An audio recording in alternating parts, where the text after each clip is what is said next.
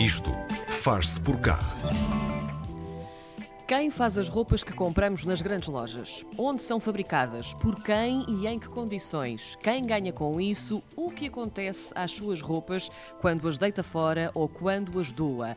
O projeto que trazemos hoje quer pôr o dedo na ferida e responder a estas e outras questões. De 19 a 25 de abril e em formato online, vai abordar temas relevantes trazidos por seguidores e também por consumidores. O objetivo é apelar à transformação urgente da indústria da moda para que se torne mais sustentável sustentável e mais humana também. No Isto Faz Por Cá de hoje, fazemos a revolução com Salomé Areias, é coordenadora da Fashion Revolution Week. Olá, bom dia, Salomé. Bom dia, Salomé.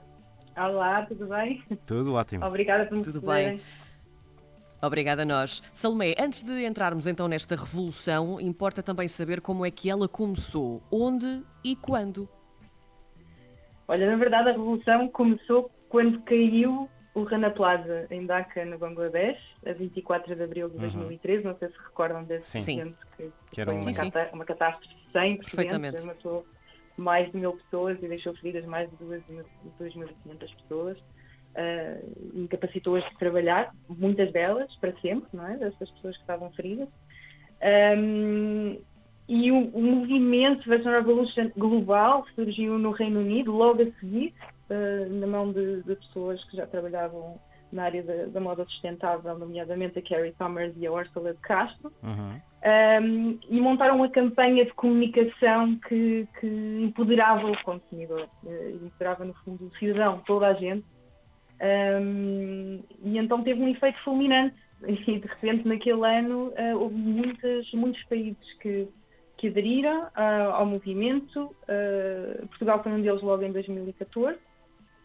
Um, e, basicamente o, movimento lá é um movimento aqui em Portugal. Nós todos acabamos por partilhar a mesma, o mesmo mindset e os mesmos objetivos uh, que é a partir da transparência nas cadeias de abastecimento chegarmos a uma moda mais crescente e sustentável. Uhum. O, o, espaço temporal em que a Fashion Revolution Week acontece não é escolhido à, à toa, acontece justamente após a Fashion Week, um evento uh, de moda cá e, e lá fora.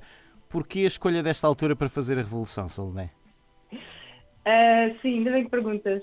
Um, não tem nada a ver com a Fashion Week na realidade, foi um, uma coincidência eh, porque, porque o nosso objetivo com esta semana, que neste ano 2021 calha por acaso entre dias 29 e 25 de abril, uh, o objetivo é apanhar, é, é, que seja sempre a semana que apanha o dia 24 de abril, que foi o Sim. dia que caiu o Rana Plaza.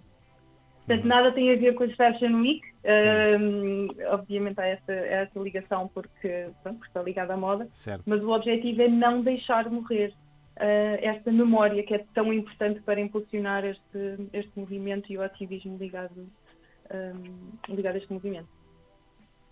Esta quinta edição uh, vai ser integralmente online, por razões óbvias, uhum. claro. E antes de falarmos sobre o programa das festas, foi fácil adaptar este evento um, ao online?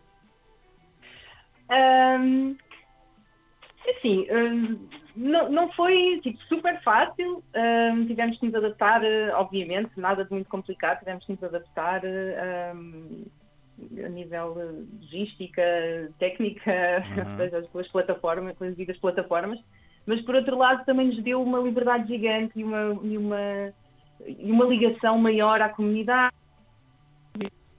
chegar a outras pessoas que, caso contrário, fisicamente seria muito mais difícil. Uh, uma equipa que estava dispersa por todo o país e também, uh, e também pelo mundo. Nós uhum. temos uh, pessoas da equipa que, que estão um, no Reino Unido, que estão Sim. na Alemanha, um, e portanto isto permitiu também criar uma maior, uma maior união.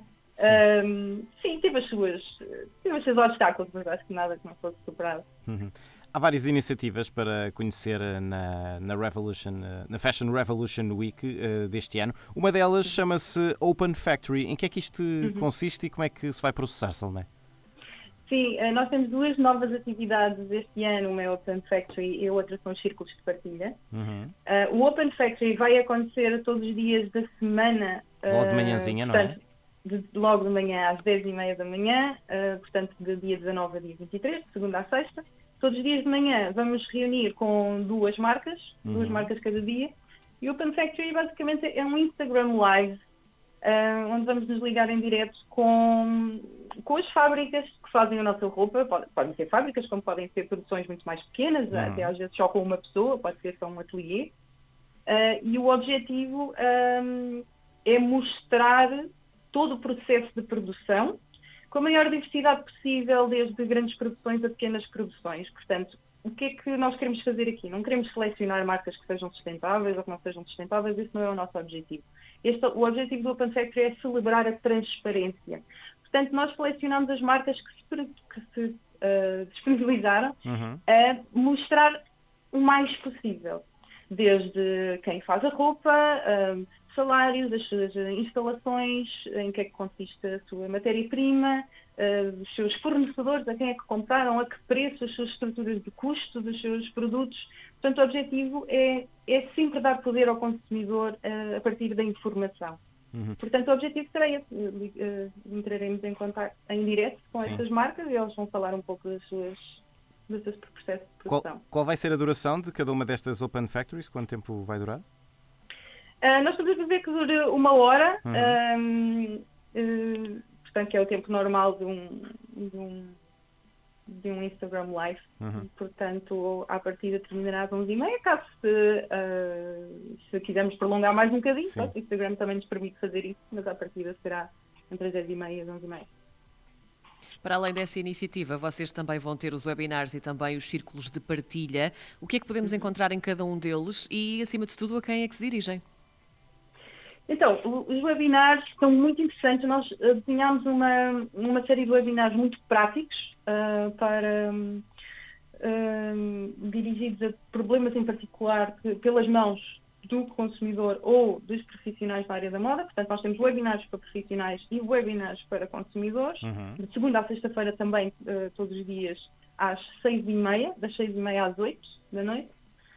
Uh, e vamos ter temas como, uh, eu, vou, eu vou destacar em especial o, o gerir o desperdício têxtil, uh, porque vai, vamos ter uma, uma participação especial da, Rio Pel, da Fazia, da Vintage for a Cause e da Elemento. vamos tentar criar uma ligação entre todos os grandes players da indústria têxtil uh, e todos os seus inputs relacionados à, à, reciclagem têxtil, porque reciclagem têxtil é um tema muito sensível e ainda não é uma realidade uh, propriamente, ou ainda não tem eficácia uh, que, que, que, nós entendemos que ela tem na realidade. Uhum. E então nós estamos a juntar vários players nesse webinar. Mas temos muitos outros webinars, como distinguir o greenwashing, como repensar a nossa relação com a roupa, como comunicar de uhum. forma mais uh, transparente um, e estes, estes webinars podem ser, uh, vão ser todos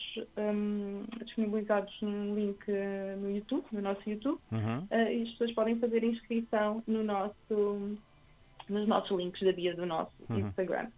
No fim de semana, dia 24 e dia 25 de manhã, também às 10h30 da manhã, vamos ter os círculos de partilha, também é uma, também é uma, uma nova atividade. E onde é que isto vem?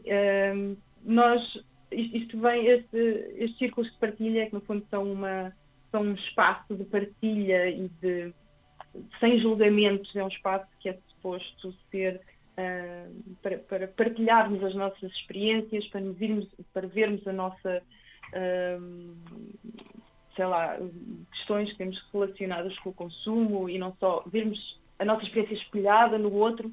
Portanto, é um espaço mais uh, de partilha só, não tem nenhum outcome formativo em particular. Uh, e, vai ser, uh, e vai ser feito com um, uma, uma técnica chamada Way of Council, vai ser liderada pela Cândida Rath. Uhum. Uh, e o objetivo tem um objetivo de, de, de, união, é como se fosse uma preparação ao ativismo, entendem? É, é, como para.